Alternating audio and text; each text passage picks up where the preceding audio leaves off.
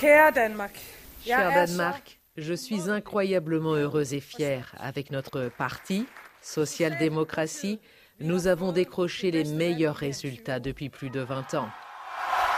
Contre toute attente, Mette Frederiksen a remporté la majorité au Parlement. Pour Johan Okant, maître de conférence et spécialiste de la politique dans les pays nordiques, cette victoire n'était en effet pas acquise après le scandale des visons qui avait fait tomber son gouvernement. On n'était pas obligé de s'y attendre, étant donné la, situation euh, personnelle de Mette Frederiksen, qui euh, avait été mise en cause sur euh, ce qu'on a appelé le scandale des visons au, Danemark, lorsque pratiquement 17 millions de visons ont été condamnés à l'extermination en 2020 pour prévenir l'apparition d'un variant potentiel du coronavirus. En même temps, elle, elle, ressort de la crise sanitaire avec une confiance assez élevée chez les Danois. Il y a eu une mortalité parmi les plus faibles euh, en Europe. Hein. Lorsque Mette Frederiksen est arrivée au pouvoir en 2019, elle était la plus jeune chef d'un gouvernement danois. Johan Okant revient sur le parcours de cette femme entrée en politique alors qu'elle n'était qu'adolescente. Mette Frederiksen, c'est vraiment un pur produit de la formation social-démocrate. Hein. C'est quelqu'un qui s'est engagé très tôt euh, dans les jeunesses euh, social-démocrates, qui vient de la classe moyenne, a été élue très très jeune au, Parlement. Hein.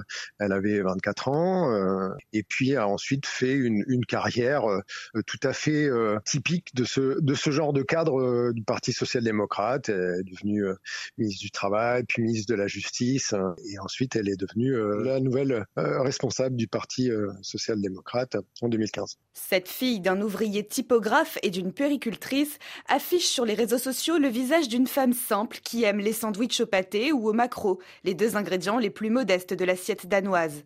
Une femme qui veut se montrer à l'écoute des préoccupations de ses concitoyens. Pour preuve, le virage idéologique sur les questions migratoires chez celle qui prône désormais un objectif zéro réfugié, avec une exception accordée aux Ukrainiens fuyant l'invasion russe. Les précisions de Rune Stubayer, politologue à l'université d'Aarhus au Danemark. Disons qu'elle faisait partie de l'aile gauche du Parti social-démocrate. Au début des années 2000, elle a critiqué les positions du parti sur l'immigration qu'elle jugeait trop à droite. Aujourd'hui, elle incarne la ligne plutôt dure sur l'immigration représentée par son parti au Parlement. Le parti de la Première ministre dispose désormais de 90 sièges, c'est pile la majorité absolue. Mette Frederiksen n'a donc théoriquement pas besoin d'une alliance avec l'ancien Premier ministre centriste Lars Luke Rasmussen pour diriger, mais elle lui tend la main pour former une large coalition. La chef du gouvernement espère aussi rallier les libéraux, mais ne risque-t-elle pas de s'aliéner ses alliés d'extrême gauche? C'est le défi qu'elle devra relever, selon Rune Stubayer. Elle um, devra trouver un moyen d'atteindre un équilibre entre certaines politiques économiques de droite du Parti social-libéral et les positions plus à gauche de partis comme les socialistes.